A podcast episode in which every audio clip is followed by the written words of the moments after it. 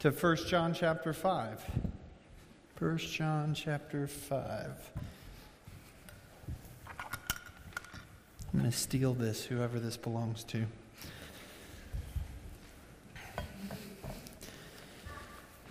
First John chapter five. And if you would stand, we're going to begin by reading, uh, starting in verse thirteen this morning. John writing here under the inspiration of the Spirit of Almighty God. I write these things to you who believe in the name of the Son of God, that you may know that you have eternal life. And this is the confidence that we have toward Him, that if we ask anything according to His will, He hears us. And if we know that He hears us in whatever we ask, we know that we have the request that we have asked of Him. If anyone sees his brother committing a sin not leading to death, he shall ask. God will give him life. To those who commit sins that do not lead to death, there is sin that leads to death. I do not say that one should pray for that. All wrongdoing is sin, but there is sin that does not lead to death.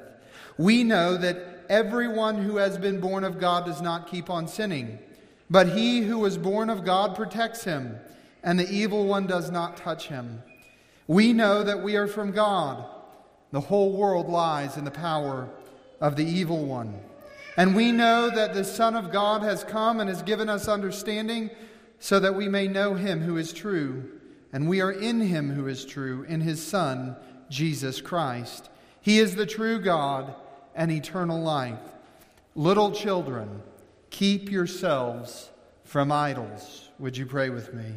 Father God, we come into your presence today acknowledging that we have not lived under verse twenty-one. That we are altogether unprofitable servants who idolize the things of this world. Father, we trust that only you can set us free from the power of sin and death. That only you can open our eyes, spiritually speaking, to behold wonderful things in your word, and we ask that you do that even yet. In Christ's name, amen. You may be seated. We, as little children, are called here in this passage yet again to keep ourselves from idols. What an easy task. Except for the reality that we are so fallen and this world is so deceitful. The, the journey in this life is one where we are constantly confronted by idols, and not idols merely in an external sense. My, what an, uh, what an easier task we would have if the idols that we faced were merely external. The tricky part is that most of our idols do not rise from without, but in fact they come from the depths of our own hearts. The human heart, Calvin says, is a perpetual factory of idols. We want a God that conforms to us, uh, one who rules according to our thoughts, our likes, our needs. We like a local God who conforms to the religious preferences that we are used to. And so it's important that we must be ever so careful to come under and not over the weight of Scripture. We must endeavor to know the living God for who He reveals Himself to be and how He actually is at work in the universe. John, I, I believe, has not just brought us to verse twenty-one and, and kind of like a punk pastor, and there are many of those, uh, just leveled on us verse twenty-one, like he, he's just thrown a bomb. Little children, don't idolize. And he's just, that that's the first place that he's come to that Uh, exhortation. In fact, I think really there is a way to see First John that this is the emphasis of all of John's writing. In fact, if we look back at chapter one, verse five, we'll find these words. This is the message that we heard from him and proclaimed to you, that God is light and in him is no darkness at all. He describes there one of the characteristics of who the living God is. And this declaration in verse five, that God is light and in him is no darkness at all, is a very profound declaration, and it leads us to a conversation that we're going to have today about the righteousness of God. We're going to deal with the holiness of God, but the righteousness of God is kind of a, a subset in our thinking about God himself and his character. Uh, our God is a righteous God. There are many different words and expressions in the Bible that point to the righteous character of God. First, the, the Bible speaks of him being perfect. Um, the, the Hebrew word that we translate as perfect really speaks of a sacrificial animal who is presented without blemish. And, and, and what we need to see in all of God's righteousness as we discuss it is that primarily righteousness has to be couched in a legal conversation. Righteousness is a conversation about justice. A God who rules and gives statutes and commands that are righteous. They are just. They are good.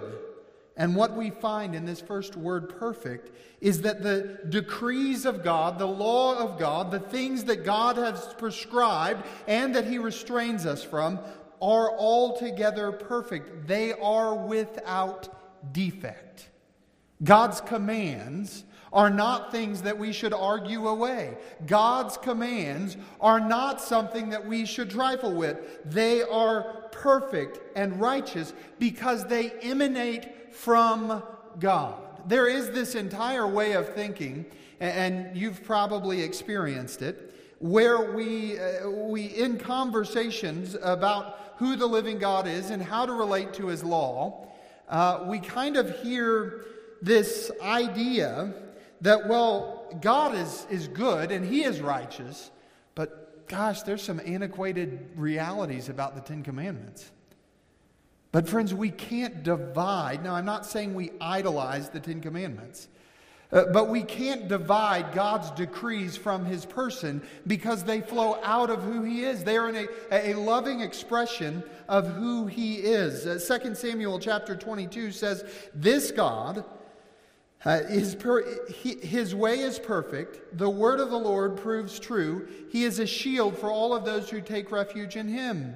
For who is God but the Lord? And who is a rock except our God?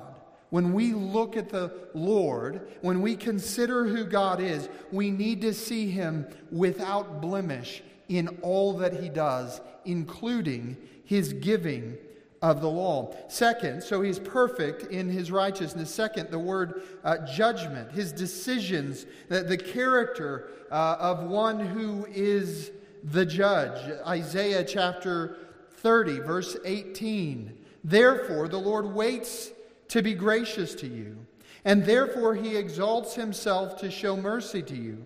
For the Lord is a God of justice. Blessed are those who wait for him. He exercises his sovereign righteousness over all of creation. Our God not only gives the decrees, but he rules over everything he has decreed with perfect righteousness, with perfect uprightness. Calvin says, it is impossible for God, who is the judge of the world, and who by nature loves equity, yea, whose will is a law of justice and rectitude, that he would in the least degree swerve from righteousness.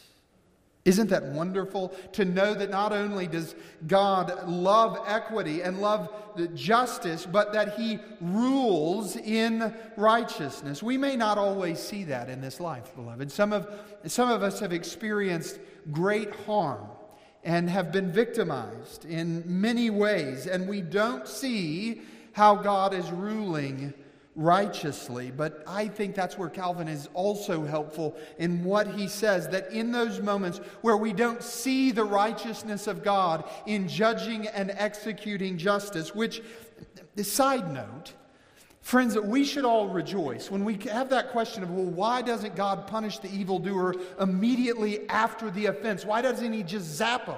The answer is because we'd all be dead. Uh, we should all rejoice in the reality that God's justice at times is delayed, because that delay allowed for Him to sovereignly bring us to repentance and faith. What a joy that is. But further, as we experience suffering for righteousness' sake, we need to come and have the mind that Calvin has here when he says, in those moments that we don't see, we can go to God and pour into His lap the difficulties that torment us, in order that He may loosen the knots that we cannot untie. Friends, the reality of why we are in a political quagmire in this nation, why there are so many people ticked off about injustices that really happened fifty and one hundred and one hundred fifty years ago, and seemingly we can't come to a solution, is because we are not taking those lamentable offenses before a holy God. We're trying to untie them on our own. And all we've done is tied ourselves in knots. But our God in His righteousness, He's perfect in His in His statutes. He's perfect in His judgment. He is also this word upright. Again, these legal terms. It, it means that God does what is right in His own eyes.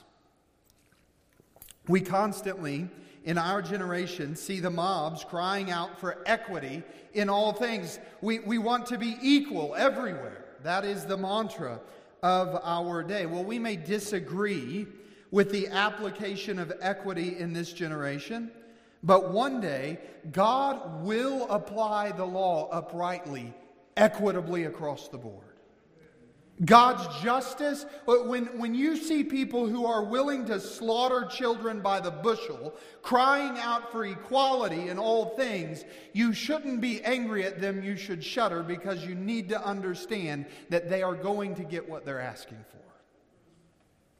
They will get an equitable application of the law in all things. God is not, in His righteousness, a respecter of persons. He does what is right. Do you remember the question that Abraham asks in Genesis chapter eighteen? Shall not the judge of all the earth do what is right? That's a big question. And you know what the answer is? Yes, He will. He will do what is right, because He is righteous. He is upright in His judgments. All that He does is perfect and complete. So as we again come and think about the current state of our own community and state and nation, we live in a time when what is just is called unjust, and where right is ridiculed, and what is Uh, against the law of God is openly celebrated in the streets. We, we have leaders who suppress the truth. We have men who invade the pulpit and abuse the flock that is entrusted to them. Uh, we see so clearly the, the, the abuses of righteousness in our generation that I don't even need to illustrate them. They're on display proudly throughout our nation. And some of us may be duped into believing that this is something that has just happened recently. Uh, the truth is, uh, the, the, the, the way in which unrighteousness is pervaded in the nation may have changed in degrees, but, beloved, we as fallen sinners have always lacked righteousness. Man by nature is a fallen mess. We are sold under sin apart from grace. In fact, the question, will the judge of all the earth do what is right, is couched in showing a larger problem of the unrighteousness of the city of Sodom and Gomorrah. And beloved, I think sometimes we believe that we live in Mayberry when all we've done is taken down the Sodom and Gomorrah sign and, and put up the Welcome to Mayberry sign. We all live in Sodom and Gomorrah.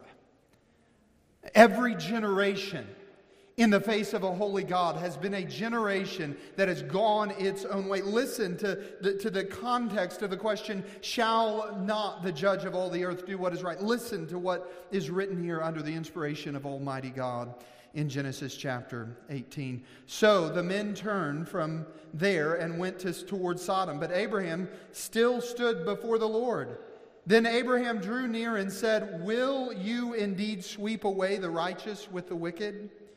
Suppose there are fifty righteous within the city. Will you then sweep away the place and not spare it for the fifty righteous who are in it?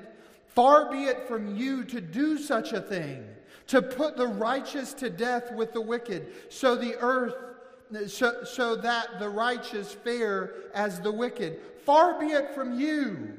And then the question, shall not the judge of all the earth do what is right? And the Lord said, if I find at Sodom fifty righteous in the city, I will spare the whole place for their sake. The question is, are there any righteous? Will one of us stand today and say we will be the righteous one to keep our city from destruction? I think it's important that we heed the words of Romans chapter three. None is righteous, no, not one. No one understands, no one seeks for God. All have turned aside, together they have become worthless. No one does good, not even one. Their throat is an open grave. They use their tongues to deceive. The venom of asps is under their lips. Their mouth is full of curses and bitterness. Their feet are swift to shed blood, and their paths are ruin and misery. And the way of peace they have not known. There is no fear of God before their eyes. Friends, this is where we live. This is our unrighteousness. The problem that we all face is that God is righteous and we are not. We all have sinned and fallen short of the glory of a righteous God. We all have gone our own way. But our God, as we have learned, is glorious. He is good. And he is righteous. All that he does is perfect and upright and just. And instead of seeing the problem that, that we are none of these things, we by nature, instead of seeing the reality that our God is perfect in the law that he has decreed, he is the one who executes those judgments perfectly, and he is upright and one day will with equity judge the earth according to those decrees. Instead of going, oh, then, then in God's righteousness we should live according to his law. Instead of doing that, by our very nature, you know what we do? We attack the law. And the problem couldn't be our sin. The problem must be the law. The law is an emanation from God. And he is righteous. And any time we attack the law, we are attacking his character, who he is, and how he has shown his love towards us. Now, the amazing reality in all of this, again, we're, we're in First John chapter five, verse twenty-one, and he has told us that there is this God who is light, and in him is no darkness at all. And if that's all we knew, we would be the most miserable of all people. But the reality is that this righteous God, who will execute justice equitably and perfectly, is also a redeeming God.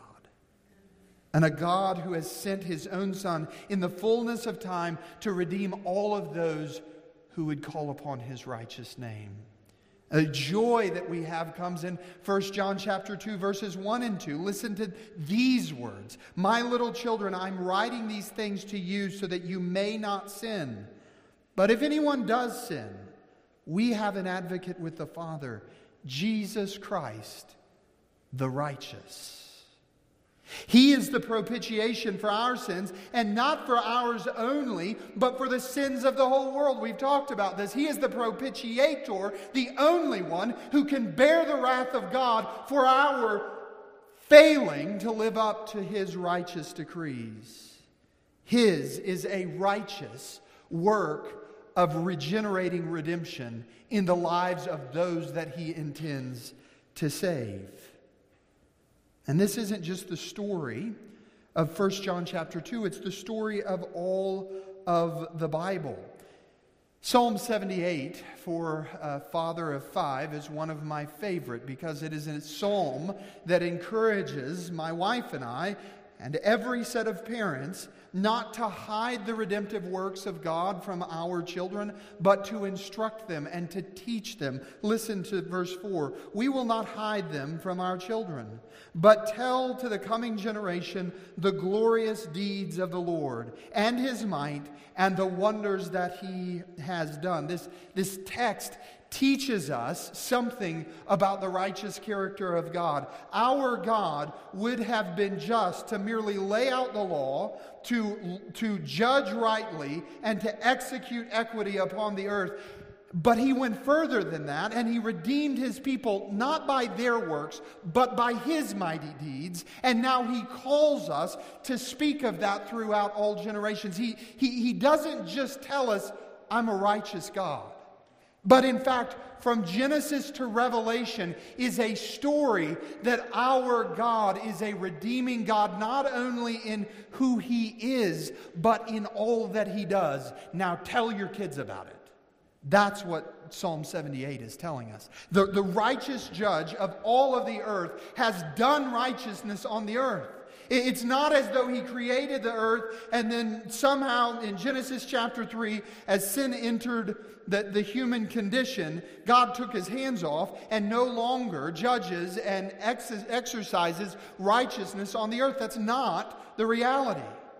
God instead moves in our direction and does what is righteous according to His own degree, degree, decrees for His own glory, and we, beloved, are the beneficiaries. What a joy that should be. From Adam to this present day, God has not stopped showing His righteous character to His people. He has not relented for one second in completing the redemption that He promised from the garden. He, he's not backed off from it. He is doing exactly what He says He will do. Do, do you remember when God delivered the children then? It, it, it, having in our minds that God is righteous. Do you remember when God delivered the children of Israel from Egypt? That was a righteous act that God had done.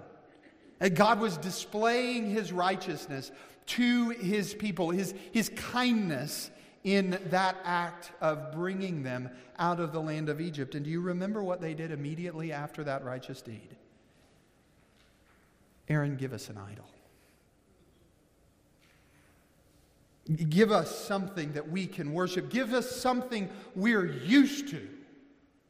If this would have been Baptists in the desert, they would have went to Aaron and said, we want a potluck.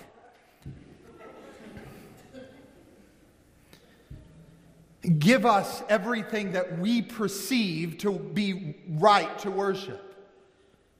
But friends, here's the reality. I think in our own generation, we think we've moved past that. We haven't.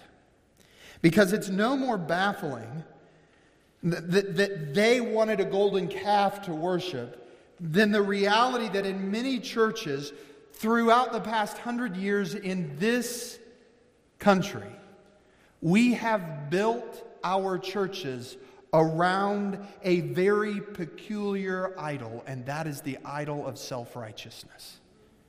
We have a righteous God who set us free from our unrighteousness by the precious blood of His Son. And instead of worshiping Him in spirit and in truth and depending upon Him and His decrees and nothing else, we come into the sanctuary and we say, but we need to add something.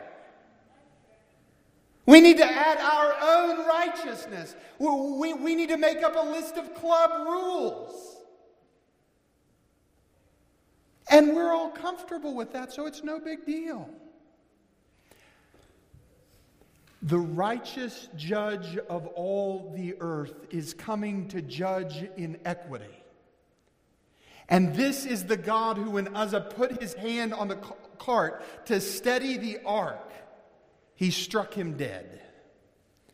We dare not trifle with the righteousness of God by trying to add our own to it. In any way, in any form. And I don't care where you learned that that's the right thing to do. That's the damnable thing to do. And I love you enough to tell you that.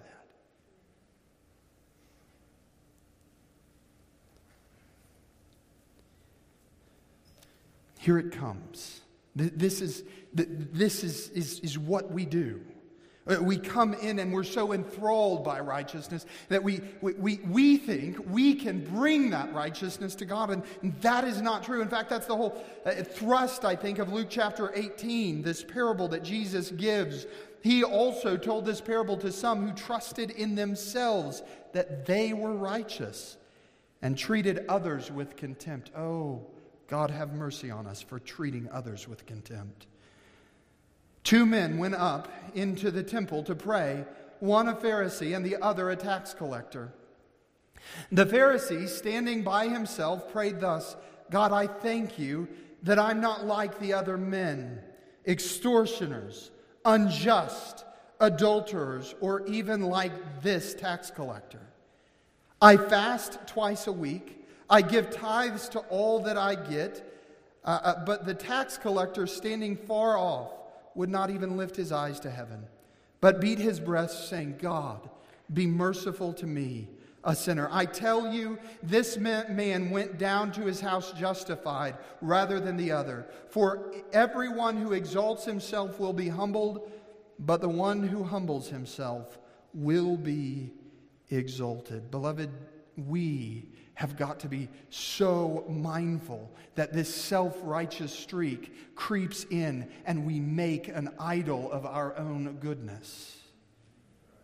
God, help us not to be those people. And, and, and you've heard me talk about these two things that I'm going to share with you, but I, I want to kind of think about them in a little bit of a new light. I, I think that they're really under that banner of self-righteousness. We can put these two categories of dealing with the law that you've heard of, Uh, of antinomianism and legalism. Uh, antinomianism being against the law, or, or, or, or believing in some fashion that, that the law is of no use and no effect and we don't have to uh, pay attention to it at all. And then legalism is that idea where we look for salvation in our own righteousness. The, the, the Pharisee here had a degree of legalism in his heart. He starts, he starts acknowledging the law that God had given in such a way that through his own strength, he had accomplished it.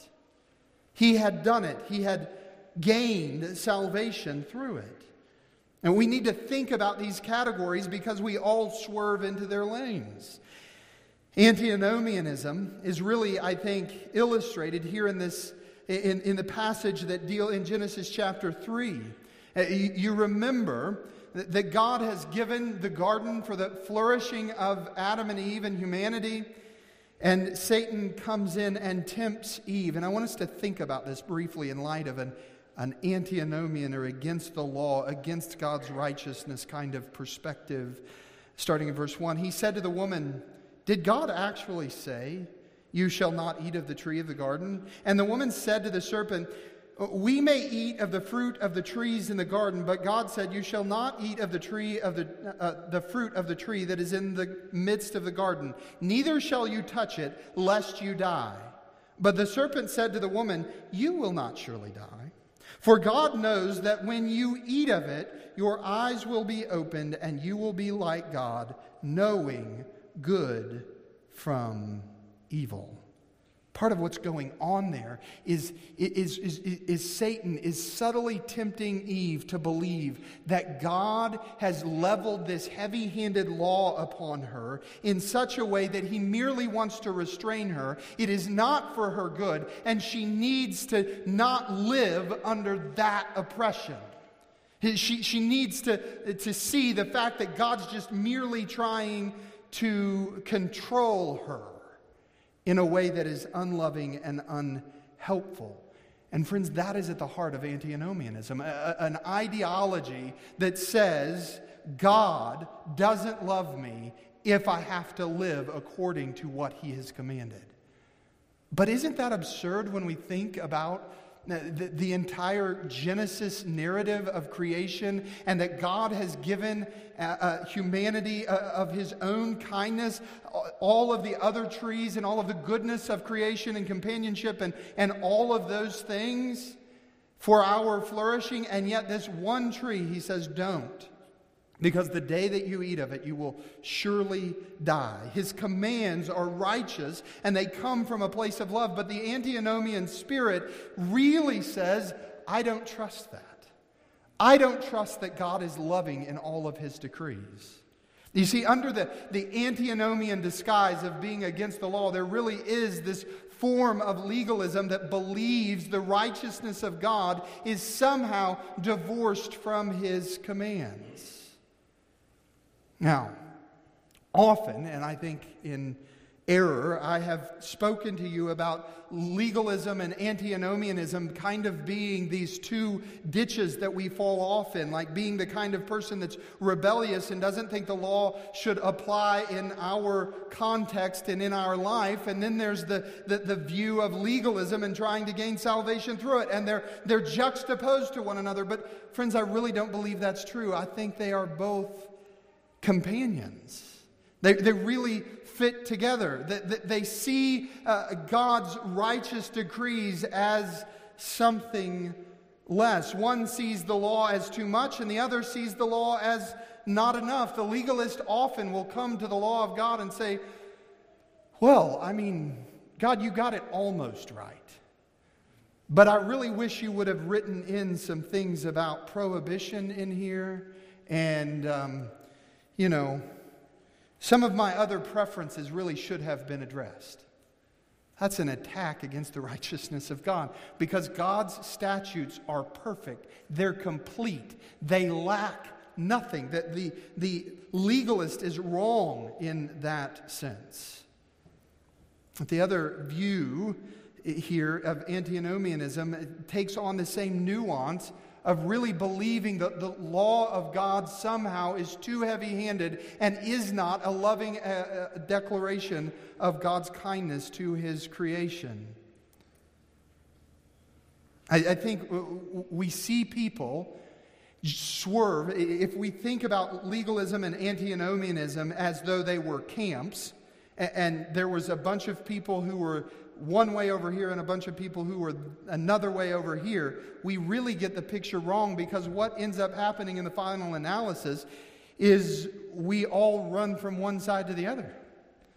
In certain circumstances, we turn into legalists. But then given the right conditions and the right situation, we turn into antinomians who go, I don't want the law at all. And again, what is being displayed here is the reality that in our hearts and minds, we believe the problem is with the law, but the problem isn't the law, the problem is our sin. Think about the reality illustrating the, the, the antinomian from Genesis chapter three. Think about the legalist, um, prodigal son who returns home. We remember this narrative, the prodigal who asks his father for his inheritance early. He squanders it. Listen to see if you can hear his legalism as he's returned from antinomianism in Luke chapter fifteen. But when he came to himself, he said, how many of my father's hired servants have more than enough bread? But I perish here with hunger. I will arise and I will go to my father, and I, I will say to him, Father, I've sinned against heaven and before you, and I, I'm no longer worthy to be called your son. Treat me as one of your hired servants. And he arose and came to his father, but while he was still a long way off, his father saw him, and he felt compassion, and he ran and he embraced him and kissed him. And the son said to him, Father, I have sinned against heaven and before you. I am no longer worthy to be called your son. But the father said to his servants, bring quickly the best robe and put it on him, and put the ring on his hand and the shoes on his feet, and, and bring the fatted calf and kill it, and, and let us eat and celebrate. For this is my son who was dead and is alive again. He was lost and is found, and they began to celebrate. Do you hear the words of the prodigal? As he returns from his antinomian rebellion, he, he, he comes back and he says, I am no longer worthy to be called your son. There is in his mind this legalistic impulse that the way that I become your son is by living according to the dictates of your law. Friends, we've never been children of God because we've lived under the law perfectly. Amen. That is not what it means to be redeemed of God. So if then, and it is, that antinomian and, uh, antinomianism and legalism are just twins marching on the same error, then what is, what's the solution? How do we live in light of who God is, neither in legalism or antinomianism? The answer to that is grace. We live under the unmerited favor of a holy, righteous God. A God who has loved us with an everlasting love, not because of who we are, but in spite of who we are. That's right. I think it was Sinclair Ferguson who wrote, "Grace lances the boil of merit and that of self-righteousness." Grace is the thing that when we puff ourselves up and we think in our own religious idolatry that we can please God apart from God, grace enters in and says, no, that's not the way it works. Uh, grace confronts us that we are absolutely bankrupt and we need the mercy of God. And that is the only way we can stand before Him. This song, I think, spells this out well. No list of sins I have not done, no list of virtues I pursue, no list of those I am not like can earn myself a place with you. O God, be merciful to me.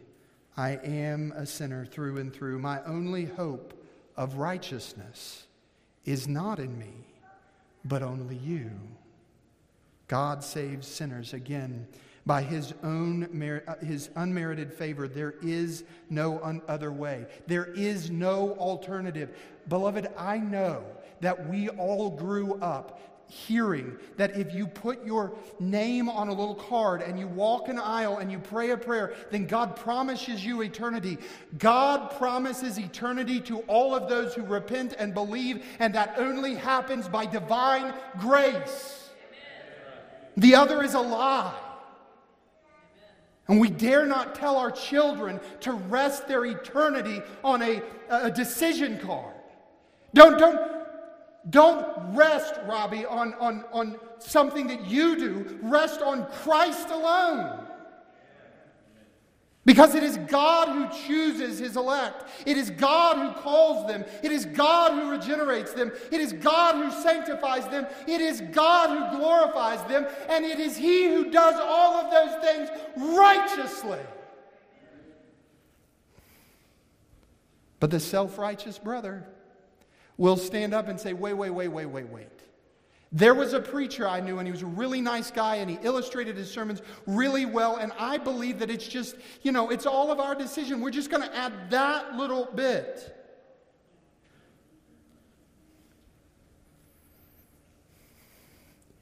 The self-righteous person will say, if God is really the one that chooses, and what difference does it make how I live my life? Do you hear in that a subtle indictment against the righteousness of God? If God is the one who has decreed it, then it's been done in perfect righteousness. If you do it, it's been done in perfect rebellion. So we must rest and rejoice in the reality that it is God alone who brings us to salvation. And I know that this is what Paul is talking about in verse uh, in, in chapter six of Romans. Listen to what he asks. What shall we say then? Are we to continue in sin that grace may abound? By no means. How can we who died in sin still live in it? Do you not know that all of us who have been baptized into Christ Jesus are baptized into His death? We were buried therefore with Him by baptism into His death, in order that just as Christ was raised from the dead by the glory of the Father, we too might walk in newness of life. This entire conversation, it, the, the, the, the thrust against Paul is, Paul, if it is really about the grace of God, if it is God's unmerited favor, and there is no real religious thing we have to do transactionally to earn the favor of God, then people are going to sin. That's the accusation. If it really is all of grace, then, then, then how does this work out? And, and that has to be how this is being asked because the question doesn't make any sense any other way. The, the, the grace of God defined by the questioner is a grace that comes without merit, without anything. The only way to interpret that passage is by God's free sovereign grace. God chooses to save sinners for himself, by himself, from himself. And when he does, religious people will show up like the older brother and say, "That's not fair. We want to earn it." Beloved, you can't earn it. You can only throw yourself on the mercy of God and worship him that he is righteous and good and glorious. You see how far man has fallen? That even in his righteous exercise of grace, man will sneer at the living God. And so the question remains, what shall we say then? Does, does grace lead to an antinomian or a legalistic mindset? And the answer is no, because when he saves you, he does not leave you. Because here's what happens. When God saves a sinner, instead of the law being inscribed on tablets of stone, where does he write it? On our heart. He regenerates us. He makes us new. He takes away the heart of stone. And you could chisel a thousand laws on that heart, and it would never be redeemed. But when he gives us a heart that beats after Christ, and he writes the law of the Lord upon it, we find the law not something to escape, not something to argue, but something that instructs us that we are unrighteous, and we need the righteousness of Christ. We need his righteousness. Kindness. I, I think that's what Paul is really aiming at when he writes in Second Corinthians chapter three here. You yourselves are our letter of recommendation, written on our hearts to be known and read by all. And you show that you are a letter from Christ delivered by us, written not with ink, but with the Spirit of the living God, not on tablets of stone, but on tablets of human hearts. Beloved, we have a righteous God who really has redeemed us. If there's any impulse in you that looks at the law and says, this is good and right, and I want to see it flourishing in my life, it is because the judge of all the earth has done what is right in his own eyes and has brought you from death to life. And the only thing to do then is to keep yourself from idols and to worship in spirit and in truth. Little children, keep yourself from the idol of self-righteous delusions, because the righteous grace of our Almighty God is ever before us. Would you pray with me? Father God, we come into your presence so thankful for your mercy, so thankful that in our unrighteous state you did not leave us. Father, we're thankful that we are given your word, that we can understand your character and who you are, what you've done. Father, I pray that if there's one here that doesn't know you, who is depending on their own religious goodness for salvation, Father, I pray you would mercifully crush that idol. Show them the goodness of Christ, that they might turn in repentance and faith. Father, we know that ultimately, that is the gift you've given to all of us who are in Christ. And so I pray today that you would encourage our hearts to rejoice in your righteousness and to lay ours down often at your feet.